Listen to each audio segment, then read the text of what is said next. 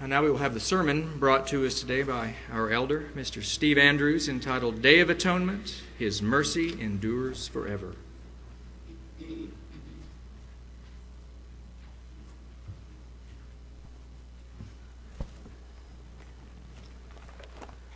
Well, greetings, brethren. On this God's holy day, as He commands us to fast in front of Him, to come before Him without any eating or drinking, to praise and honor Him. It's been my privilege in the last couple of years to go to Oklahoma City and give this message. And it's, uh, it was kind of interesting this morning to be able to lay there in the bed and meditate and think and prepare this message and listen to the thunder. You know, the power of God is amazing and profound as He uh, has created this earth and with all of the things that are on it. And we have this blessing of being able to live here. And He has created a series of, of days, of holy days, that He has called His children to participate in. And this is one of them. This day has a past. It's given to the children of Israel. This day has a present. As we know, our high priest stands performing the, the duties of the high priest today in heaven. And, brethren, it has a future, a powerful future that will call all of the earth to repentance and bring all mankind, mankind to the understanding of who God is and who His Christ is.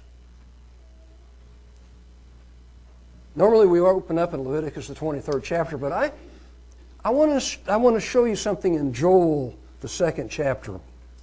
We're so familiar with this, this chapter when we read it in the Feast of Trumpets, where it says, Blow you the trumpet in Zion and sound an alarm in my holy mountain. Let all the inhabitants of the land tremble, for the day of the Lord comes, for it's nigh at hand. And we know what that's going to bring, because mankind is going to come to the brink of utter destruction. He's going to come to the time in this world, as Jesus said, if he didn't intervene, all of mankind would be obliterated. And so Christ will have to intervene. It will be a day of darkness, it says, and gloominess, a day of clouds and thick darkness, and a mourning spread upon the mountains. A great people and a strong, there has not been ever and like. And he talks about that time in which he will have to come back because mankind is about ready to destroy themselves and he's going to have to intervene. Well, let's turn to verse 12 and let's see what God calls mankind to do. And I think this has a fitting place on the Day of Atonement.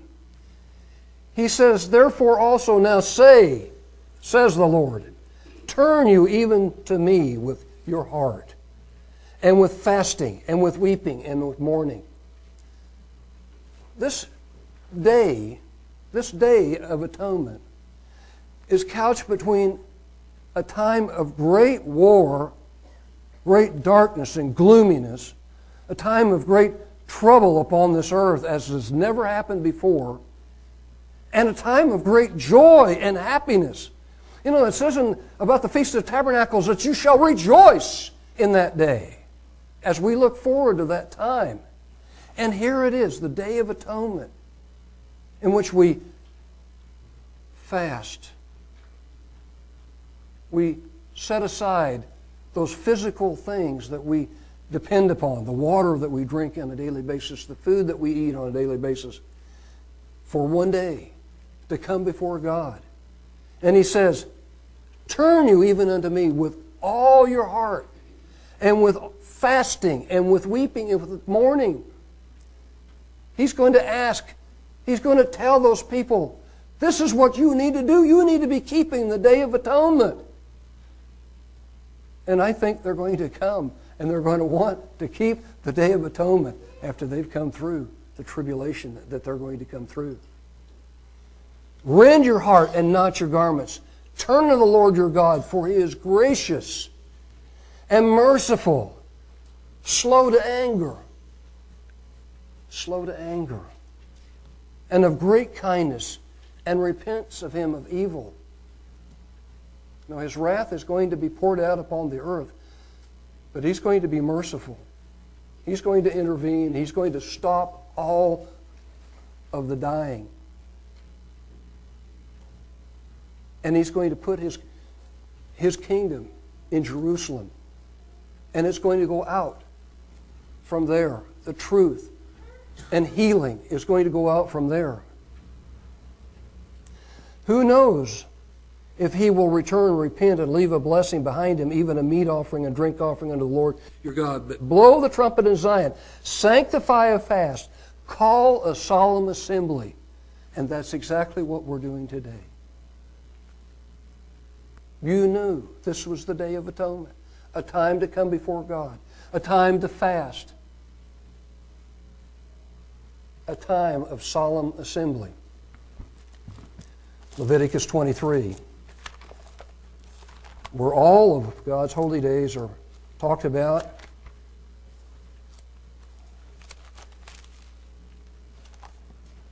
And the importance of each one of those, and God expects His children to observe these days.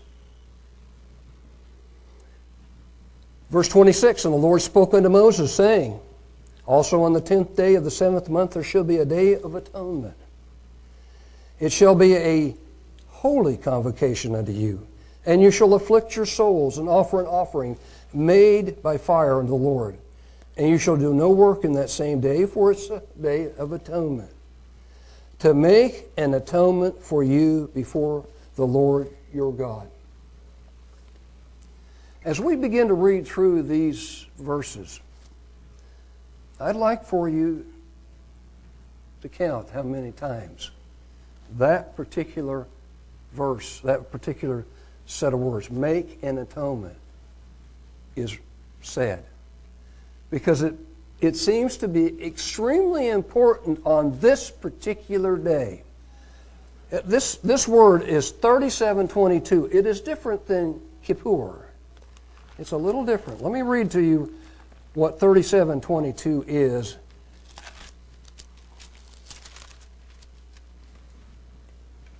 It's kifar. I don't know exactly how to pronounce this. The primary meaning of this root word is to cover. That's an interesting definition of this word, to cover. In time to come, it meant to expiate, make an atonement, make reconciliation, placate, to cancel. It conveys the sense of appeasing, cleansing, disannulling, forgiving, pacifying, being merciful, purging and uh, putting off. The verb probably is derived from the noun kippur. Kippur or kippur is one of the most important words in the Bible. Its first usage, usage appears in Genesis 6:14 where Noah is given instructions to cover the ark inside and outside with pitch. Isn't that interesting? That word is used first right there to cover that. It's a covering, to cover. We'll see how that works out here. To make an atonement, let's go back to 28. To make an atonement for you before your Lord your God.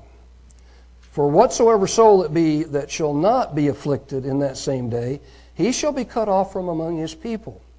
And whatsoever soul it be that does any work in that same day, the same soul will I destroy from among his people. Now, if you had a red letter Bible, which I have just gotten one just recently, these are all in red. This is God talking. This is, this is not Moses here talking. Moses in Deuteronomy talked, and then God would you know, interject in there. But in the book of Leviticus, God is giving instructions to Moses. And this would all be in red. He says, You shall do no manner of work. It shall be a statute forever throughout your generations in all your dwellings. It shall be a Sabbath unto you, a Sabbath of rest, and you shall afflict your souls. And he's very specific that we start this on the ninth day of the month at even, from even unto even shall you celebrate your Sabbath. So we started at sundown, at the beginning of this holy day, and fast to the end of this holy day. Let's turn uh, to, um, let's look at the, this part about fasting here. And I'm not going to cover any of Isaiah 58 today, but I would like to go to James, the fourth chapter, because there is a, James makes some very interesting points about our relationship to God, our fasting, beginning in verse 6.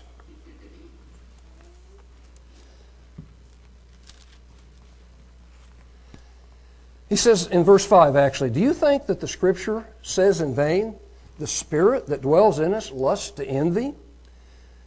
But he gives more grace, wherefore he says, God re- resists the proud and gives grace unto the humble. You know, it's important to understand that fasting humbles us, doesn't it? I mean, if we go without water uh, for very long, we die. If we refuse to eat, we die. He says, Submit yourselves, therefore, before God, uh, uh, therefore to God. Resist the devil, and he will flee from you. Draw nigh to God, and he will draw nigh to you. Cleanse your hands, you sinners, and purify your hearts, you double minded. Be afflicted, and mourn, and weep. Let your laughter be turned to mourning and your joy to heaviness.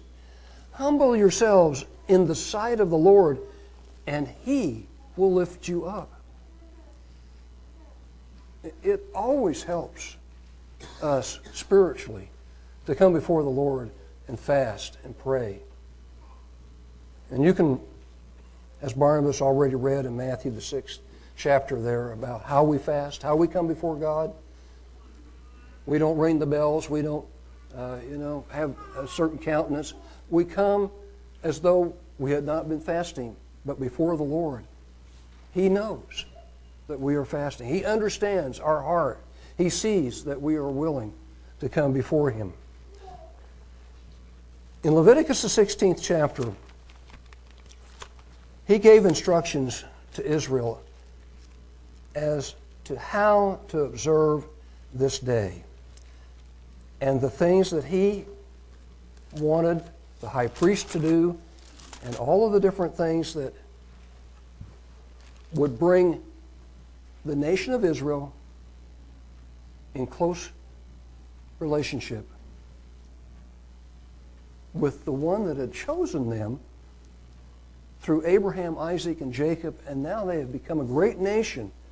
And now he had come to this great nation and was giving them this instruction as to how he wanted them to come to him and how they were to um, do certain things to please this one who was their God, their creator, and the one that had brought them out of slavery. And the Lord God said in, in verse 6, 16, verse 1, "The Lord God, the Lord spoke unto Moses after the death of the two sons of Aaron, when they offered before the Lord and died. And the Lord said unto Moses, Speak unto Aaron your brother, that he come not at all times into the holy place within the veil before the mercy seat, which is upon the ark, that he die not. For I will appear in the cloud upon the mercy seat. Now, I'm going to go through that here in a little bit. I'm going to skip over this because this is an extremely important part of this service, that area where the priest would walk into behind that veil understand at that particular time that no one entered behind that veil except for the high priest once a year on the Day of Atonement. And even then, the legends or whatever you want to call it are that they used to tie a rope on the poor guy when he went in there just in case that he didn't make it, that he did something wrong. It was that serious. God took it that serious because he had just killed Aaron's two sons for doing something that they shouldn't have been doing. Thus shall Aaron come into the holy place with the young bullock for sin offering and ram for a burnt offering. He, should, he shall put on the holy linen coat, and he shall have the linen breeches upon his flesh. He shall be girded with a linen girdle, and with a linen mitre shall be attired. These are holy garments. Therefore shall he wash his flesh in water, and shall put them on. And he shall take of the congregation of the children of Israel two kids of the goats for sin offering and one ram for a burnt offering. And Aaron shall offer his bullock of the sin offering, which he, uh, which is for himself, and make an atonement for himself and for his house. So here we have, he is to make an atonement for himself and for his house. He shall take the two goats and present them before the Lord at the door of the tabernacle of the congregation. And Aaron shall cast lots upon the two goats, one, goat, one lot for the Lord and the other for the Azazel. It says scapegoat in the King James. It really means goat of departure. Azazel. I hope that fly is a fly of departure here. And Aaron shall bring the goat upon which the Lord's lot fell and offer him for sin offering.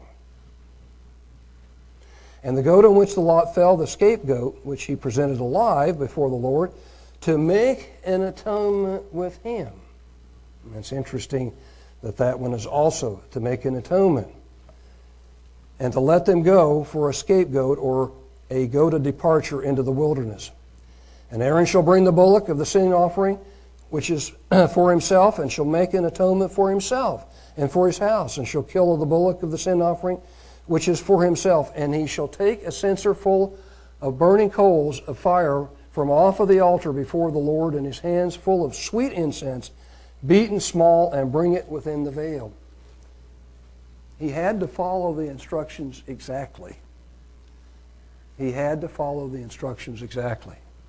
And do it in the order in which it is written in here that he die not.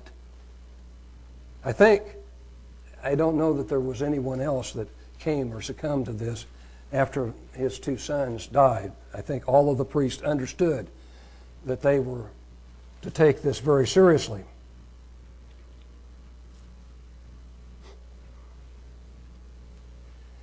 And he shall put the incense upon the fire before the Lord, that the cloud of the incense may cover the mercy seat that is upon the testimony that he die not. And he shall take of the blood of the bullock and sprinkle it with the finger upon the mercy seat eastward, and before the mercy seat shall he sprinkle of the blood with his finger seven times. Then he shall kill the goat of the sin offering that is for the people, and bring the blood within the veil, and do with that blood as he did with the blood of the bullock, and sprinkle it upon the mercy seat before the mercy seat. And he shall make an atonement for the holy place. So he had to make an atonement for himself. He had to cover expiate himself first, and then came the holy place. Because of the uncleanness of the children of Israel, and because of their transgressions in all their sins, and so shall he do for the tabernacle of the congregation that remains among them in the midst of their uncleanness. And there shall be no man in the tabernacle of the congregation when he goes to make an atonement in the holy place until he come out to have made an atonement for himself and for his household and for all the congregation of Israel. And he shall go out unto the altar that is before the Lord and make an atonement for it, and shall take of the blood of the bullock and the blood of the goat and put it in the horns of the altar. And he shall sprinkle the blood upon on it with his fingers seven times and cleanse it and hallow it from the uncleanness of the children of Israel.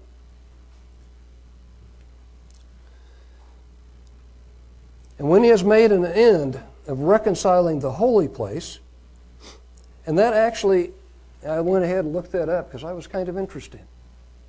Is that the same word that was been used all along through this chapter 16? Sure it is. So, and when he has made an end of making an atonement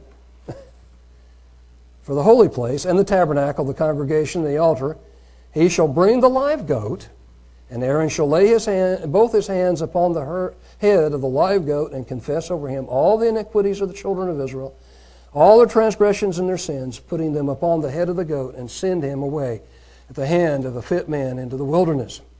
And the goat shall bear upon him all their iniquities upon the land not inhabited, and shall let go the goat into the wilderness. And Aaron shall come into the tabernacle of the congregation, and shall put off the linen garments which he's put on when he went into the holy place, and he shall leave them there. He shall wash his flesh with water in the holy place, and put on his garments, and come forth, and offer his burnt offering and the burnt offering of the people to make an atonement for himself and for the people. It's interesting that time and time again, to satisfy God because of sin, all of these offerings had to be made. At this particular time, it, and I was, I was thinking about this because of the, all of the, the different things that have to, to be done from the, the, the, killing of the, the bullock, the killing of the goat, the killing of the, and the, and the letting go of this. Because God wants to walk and be with his children. But he, he abhors and hates sin. This is so that he can be close to his children. It is a time in which he's making reconciliation through these sacrifices for the children of Israel. It's interesting, and, uh, and I was just thinking about this. Is there something else that's kind of, kind of similar to this? Let's go to Deuteronomy, the, the 23rd chapter. It's not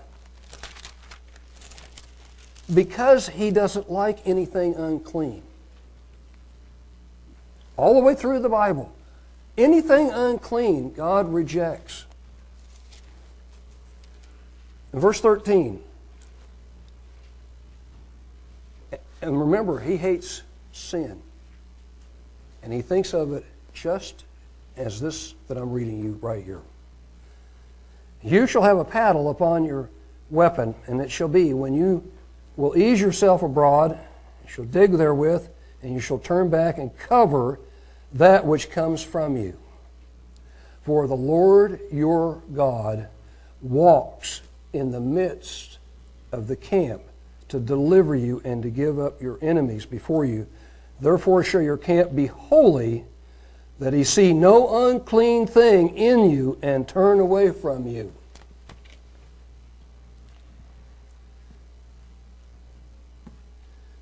Our sins are like filthy rags, it says in the Bible. And yet, God wants to have a relationship with His creation. He loves His children but he hates our sins. He abhors and hates our sins.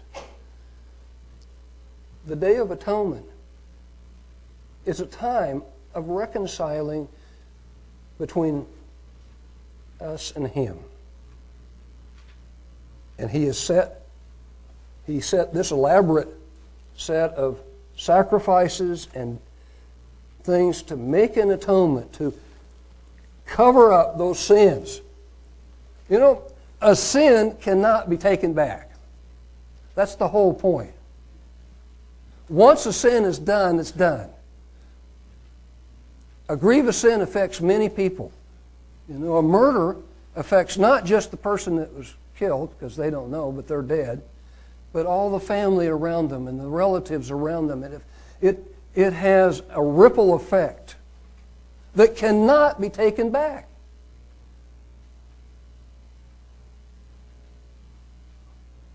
It's, it's something that be that that's there. Okay? David found that out, didn't he?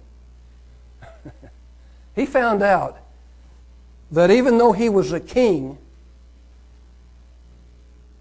and he committed adultery and killed a man because of that adulterous affair, that God punished him for that sin.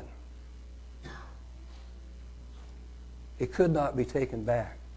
He could not bring that man back. He could not change that situation, that adulterous situation.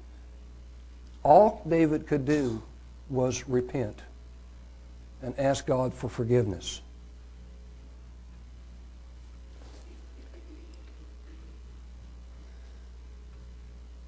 And so God covers, makes an atonement. We make an atonement. We pray. We ask God to forgive us. And He forgives us because His mercy endures forever.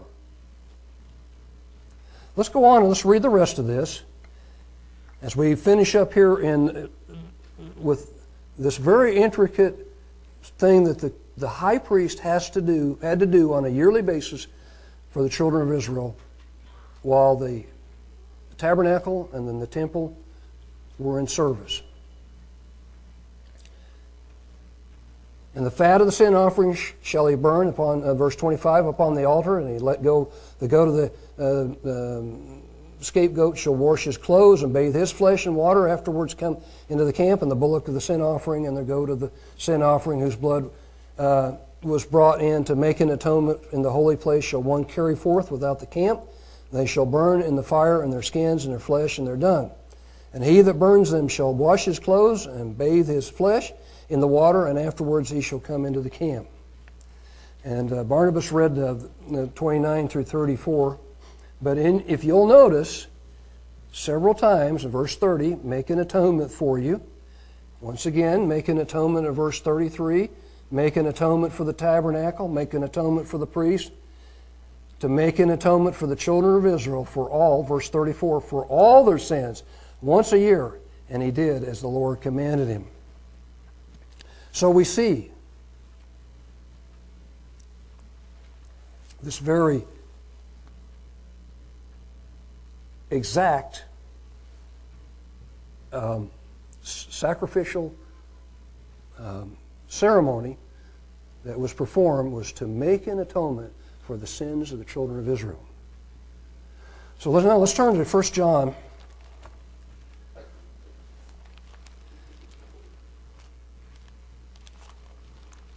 Now we know that our high priest sits at the right hand of the Father today. Jesus Christ is the high priest, and we'll get into that here in a little bit. And he sits at the right hand of the Father today, and he is performing the spiritual Day of Atonement right now, or whenever, you know, around the world as it, as it needs to be performed before the Father. In 1 John, the, the, the first chapter, beginning in verse, verse 5, this then is the message which we have heard of him and declare unto you that God is light, and in him is no darkness at all. If we say that we have fellowship with him and walk in darkness, we lie and do not the truth. But if we walk in the light as he is in the light, we have fellowship one with another, and the blood of Jesus Christ, his Son, cleanses us from all sin. The blood of Jesus Christ, his Son, cleanses us from all sin. So you see, the high priest and all of those things have now been transferred to the heavenly realm. Jesus Christ, our high priest, and the blood that was sacrificed by him now cleanses us from all sin. If we say that we have no sin, we deceive ourselves and the truth is not in us. It's important to understand that we need to go before God, confess our sins to Him, and He will forgive us. If we confess our sins, He's faithful and just to forgive us our sins and to cleanse us from all unrighteousness. If we say that we have not sinned, we make Him a liar, and His word is not in us. Continuing in chapter 2, he says, My little children, these things I write unto you that you sin not. A perfect man, Jesus Christ, walked this earth and did not sin. We are not perfect. We do sin. But we have an advocate, it says. And if any man sin, we have an advocate with the Father, Jesus Christ, the righteous. And he is the propitiation. And this word means atonement for our sins. He is our atonement. And not ours only, but also for the sins of the whole world.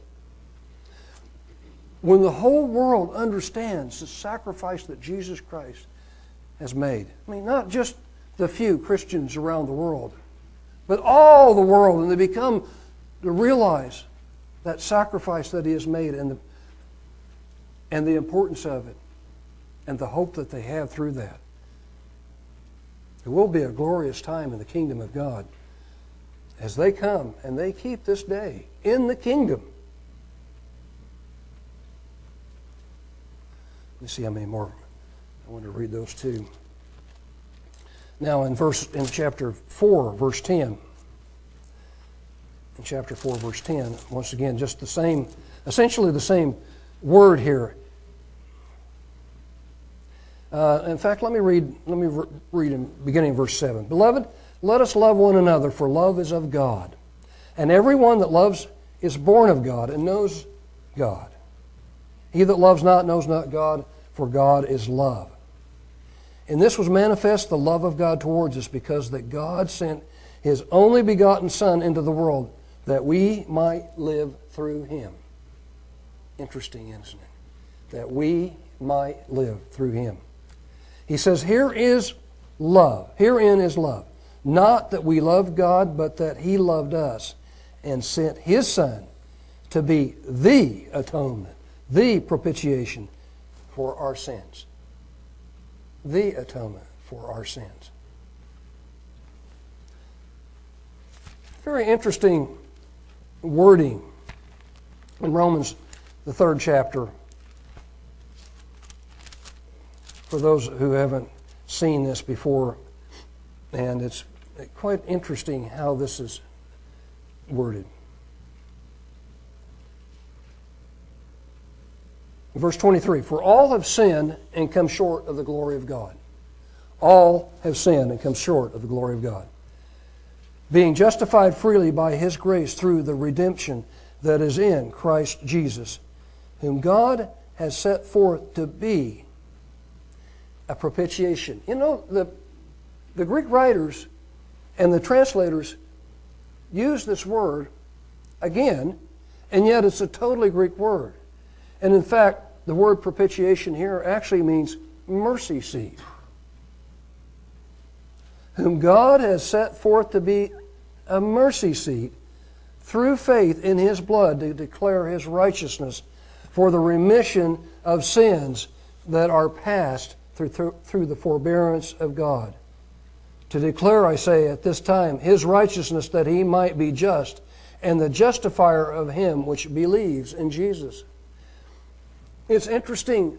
All of those symbols, all of that stuff came back down, and Jesus now embodies all of that. Embodies all of those things, including that seat that was made, that mercy seat. Turn to Exodus, the 25th chapter.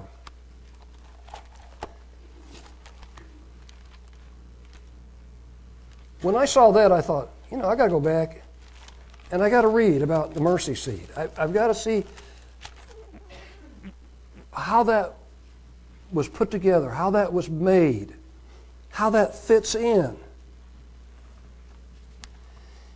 He says in verse 10, he should make an ark of shittim wood, two cubits and a half shall be the length thereof, and a cubit and a half the breadth thereof, and a cubit and a half the height thereof. And you shall overlay it with pure gold, a very fine wood overlaid with beautiful, solid gold. You overlay it with that pure gold. Within and without shall you overlay it, and shall make upon it a crown of gold round about. And you shall cast four rings of gold for it and put them in the four corners thereof, and two rings shall be on one side of it, and two rings on the other side. And you shall make staves of shittim wood, and overlay them with gold. You shall put the staves into the rings by the sides of the ark, that the ark may be borne with them. And the staves shall be the rings of the ark, and they shall not be taken from it. And you shall put into the ark the testimony which I shall give you, and you shall make a mercy seat of pure gold. Two cubits and a half shall be the length thereof, and a cubit and a half the breadth thereof. And you shall make two cherubims of gold, of beaten work shall you make them in the two ends of the mercy seat. So we have this seat over this box with the cherubims on it. And he said, Make one cherubim on one side and then the cherub on the other end. Even of the mercy seat shall you make the cherubims on the two ends thereof. And the cherubim shall stretch forth their wings on high, covering the mercy seat with their wings.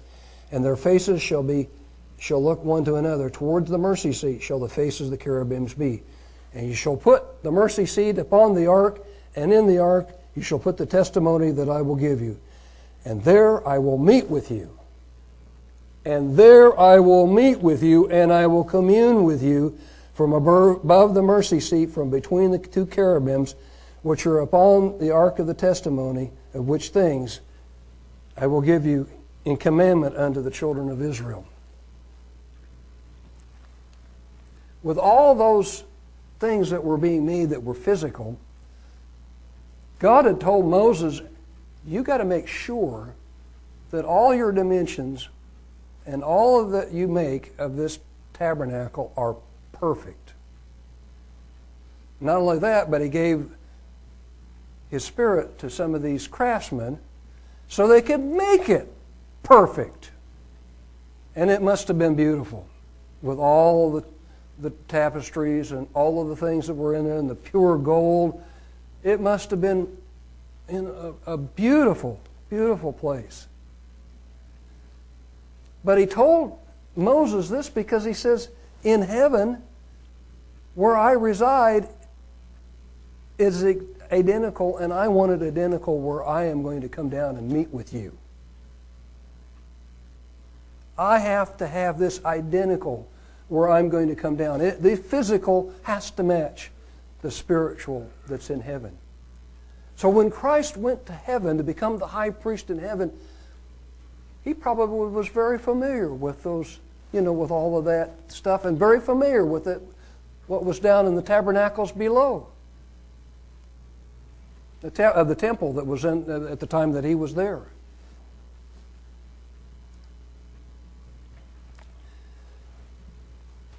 The mercy seat. Jesus is the atonement. He's the mercy seat. What sits inside is the is the um, the Ten Commandments, which reside in us, and He resides in us. I mean, all of those things. You, there's so much to this that we could draw different analogies and different things. And maybe we really won't understand it 100% until the day that we are in His kingdom and He can show us all of the glory and the goodness and the things that He has done. Turn with me to Psalms 103 because part of the message today is the mercy that God has for all of humanity and just giving His Son. But realize, as we've, we've said, God loves His creation, but He hates the sin that we commit.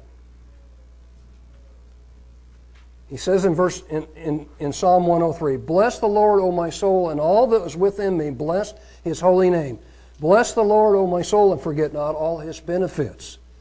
That's why we're here today, to learn about the benefits of following God, of keeping his holy days, who forgives all your iniquities, who heals all your diseases, who redeems your life from destruction, who crowns you with loving kindness and tender mercies who satisfies your mouth with good things so that your youth is renewed like an eagle. The Lord executes righteousness and judgment for all that are oppressed. He has he made known his ways unto Moses, his acts unto the children of Israel. The Lord is merciful and gracious, slow to anger, and plenteous in mercy. He will not always chide, neither will he keep his anger forever. He has not dealt with us after our sins, nor rewarded us according to our iniquities. He's had mercy on all of us down through the ages. For as the heaven is high above, so is his mercy towards them that fear him.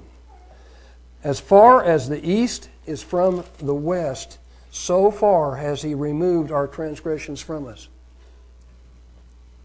With the sin sacrifice that was given and the goat that had the sins, he removed everything out of the way of the Israelites so that he could dwell with them. And he has removed, as he says, I have removed as far as the east is from the west our transgressions.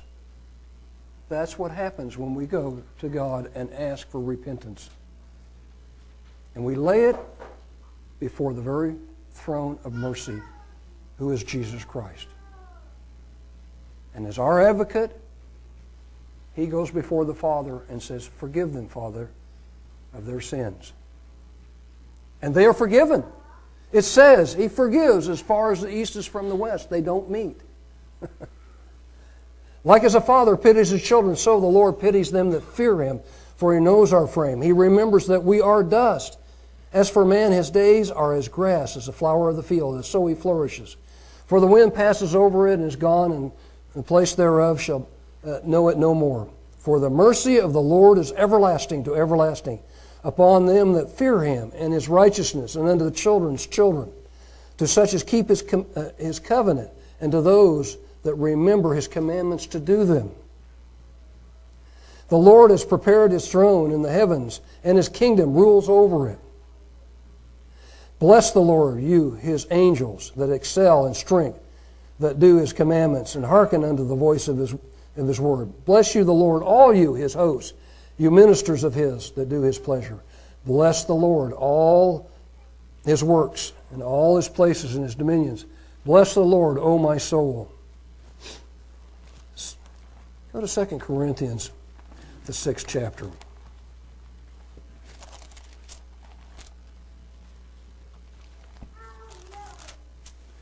Beginning in verse 14. He tells us to be not unequally yoked together with unbelievers. For what fellowship has righteousness with unrighteousness, and what communion has light with darkness? And what concord has Christ with Belial? Or what part has he that believes with the infidel? And what agreement has the temple of God with idols? For you are the temple of the living God. As God has said, I will dwell in them and walk in them and I will be their God, and they will be my people. You have a great blessing today at being here on the Day of Atonement because we are His children and His people. And we have a great future ahead of us. And He dwells in us. Wherefore come out from among them and be you separate, says the Lord. Touch not the unclean thing, and I will receive you. Even on the Day of Atonement, the teaching is to put out the unclean, the sins, and all of that. We, we get that at the first of the year, don't we? During the days of unleavened bread. But we also, in the Passover, in the days of unleavened bread, but also he reminds us on this day of atonement to put the unclean thing out, to put all sins out. And he says, I will receive you, and I will be a father unto you and you shall be my sons and daughters, says the Lord Almighty. These are powerful words that impress us what God is doing. There's going to come a time when the whole earth is going to rejoice in what is called the Jubilee year. You'll turn to Leviticus, the 25th chapter. We don't know how far into the millennium that they will celebrate this. And I don't know if they've ever really had a Jubilee year that's what it shows in this book. Whether the Israelites ever celebrated this the way that, the, um, that, it, that it should have been celebrated. But there will come a time in the kingdom when the Jubilee will be celebrated and liberty will be proclaimed throughout all of the land. It says so here in the book of Leviticus, chapter 25. He says, You shall cause the trumpet, verse 9, of, Jub- of the Jubilee to sound on the tenth day of the seventh month. In the day of atonement shall you make the trumpet sound throughout all your land. So, this is another thing that's added to the day of atonement the Jubilee. And you shall hallow the fiftieth year and proclaim liberty throughout all the land unto all the inhabitants thereof. And it shall be a jubilee unto you. And you shall return every man unto his possessions. You shall return every man unto his family. A jubilee shall, shall that fiftieth year be unto you. You shall not sow, neither reap that which grows of itself in it, nor gather the grapes in it of thy vine undressed. For it is a jubilee. It shall be holy unto you. You shall eat the increase thereof in the field. In the year of this Jubilee you shall return every man unto his possession. And if you sell aught unto your neighbor, or buyest aught of your neighbor's hand, you shall not oppress one another. According to the number of the years after the Jubilee shall you buy of, of your neighbor, and according to the number of years of the fruits he shall sell unto you. According to the multitude of the years you shall increase the price thereof, and according to the fewness of years you shall diminish the price of it. For according to the number of the years and the fruits does he sell it unto you. You shall not therefore oppress one another, but you shall fear your God, for I am the Lord your God. Wherefore you shall do my statutes, keep my judgments, and do them, and you shall dwell in the land safely. Can you imagine a land in which one day you will go back to the original possessions that you had? You'll have to, you know, you'll have to make compensation, but you'll go back to that. Men will live in safety.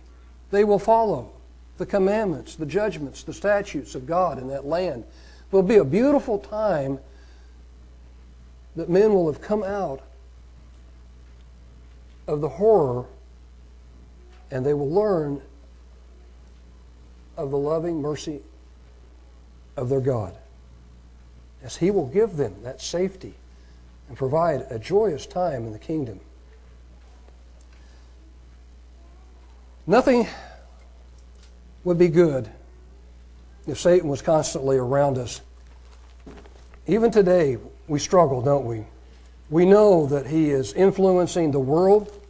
We know that he is out there doing things that,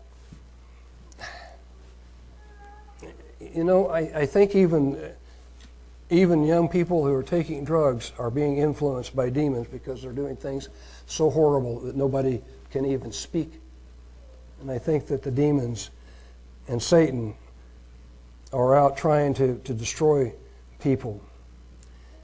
It says in, in, uh, in Peter, 1 Peter 5 and verse 6, Humble yourselves thereunto, there, therefore unto the mighty hand of God, that he may exalt you in time we humble ourselves today on his day of atonement. He says, casting all your care upon him, for he cares for you. Be sober, be vigilant, because your adversary, the devil, is a roaring lion and walks about seeking whom he may devour. He has not been tra- he has not been chained up, he's not been put away. He's still out there. And we need the relationship, the close relationship with God. He has no power over us, but sometimes He can affect our lives. He says, Whom resist steadfast in the faith, knowing that the same afflictions are accomplished in your brethren that are in the world. But the God of all grace, who has called us unto His eternal glory by Christ Jesus, after that we have suffered a while, make you perfect, establish, strengthen, and settle you. That's what God is doing for us. And if we trust Him, we don't have to fear Satan. But the world would be better off, wouldn't it? And I think this is a time in which Satan is going to be put away. I mean, it seems like this world cannot exist without having this evil being put in the abyss. In chapter 20, verse 2, he laid hold on the dragon. Interesting the names that Satan has. He's a dragon. He's a, an old serpent. He's called the devil. And he's Satan. And yet, at one time, he was Lucifer. He was a beautiful being who turned and tried to take the throne of God. And ever since, God has allowed him to do his little thing. But the day is coming. The day is coming when he will be put in his place and cast him into the bottomless pit and shut him up, set a seal upon him that he should deceive the nations no more till the thousand years should be fulfilled. And after that, he must be loosed for just a short season. And I hope it's a short season. And I hope not many people pay much attention to him. We have a high priest who is at the right hand of the God on high. In Hebrews, the eighth chapter, as we look at the high priest in heaven and his work that he's doing today, as we finish this message on the, on the Day of Atonement here. He says, Now these things we have spoken, this is the sign. We have such a high priest who was set on the right hand of the throne of the majesty in heaven, a minister of the sanctuary of the true tabernacle. He is the minister of the sanctuary of the true tabernacle, which the Lord pitched and not man. For every high priest is ordained to offer gifts and sacrifices, wherefore it is of necessity that this man have somewhat also to offer. For if he were on earth, he should not be a priest, seeing that there are priests that offer gifts according to the law, who serve not unto the example, the shadow of heavenly things, as Moses was admonished of God when he was about to make the tabernacle. For see, said he, that you make all things according to the pattern showed to you in the mount. But now has he obtained a more excellent ministry, by how much also he is a mediator of a better covenant, which was established on better promises. It's going on right now, brethren right in heaven. On this day of atonement, we have a high priest who is at his office doing his work as our advocate. For if that first covenant had been faultless, then should no place have been sought for a second. For finding fault with them, he says, Behold, the day comes, says the Lord, I will make a new covenant with the house of Israel and with the house of Jacob, or Judah not according to the covenant that I made with their fathers in the day when I took them by the hand to lead them out of the land of Egypt, because they continued not in my covenant, and I regarded them not, said the Lord. For this is the covenant that I will make with the house of Israel after those days, says the Lord. I will put my laws in their mind and write them in their hearts, and I will be to them a God, and they shall be to me a people. And they shall and they shall not teach every man his neighbor and every man his brother, saying, Know the Lord, for all shall know me from the least to the greatest. For I will be merciful to their unrighteousness, and their sins and their iniquities I will remember no more. In that he says, A new covenant he has made, the first old. Now that which decays and waxes old is ready to vanish. In chapter 10, a few verses here, beginning in verse 19. Having therefore, brethren, boldness to enter into the holiest by the blood of Jesus, by a new and living way which he has consecrated for us through the veil, that is to say, his flesh, and having a high priest over the house of God, let us draw near with a true heart in full assurance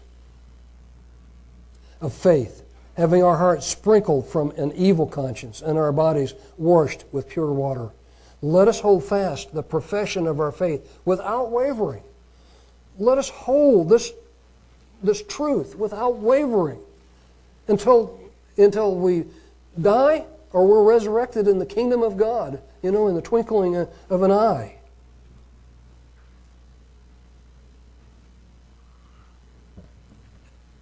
For he is faithful that promised. And let us consider one another to provoke unto love and to good works, not forsaking the assembling of ourselves together, as the manner of some is, but exhorting one another, and so much more as we see the day approaching. As we see the evil in the world, we need to come to God on His holy days. We need to be together as a family, to share in the things that He has given us the blessings of His truth, the blessing of His Spirit, the blessing of the high priest who sits at the right hand of the Father, our, our Savior, Jesus Christ. In Hebrews, the 12th chapter, beginning verse 22. But you are come unto the Mount Zion, unto the city of the living God,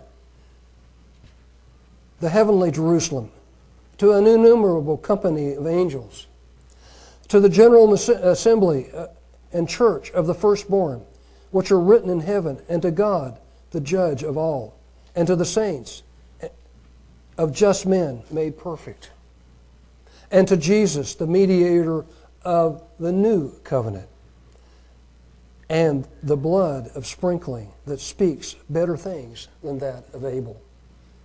See, even in that, the blood of sprinkling, the heavenly things See that you refuse not him that speaks.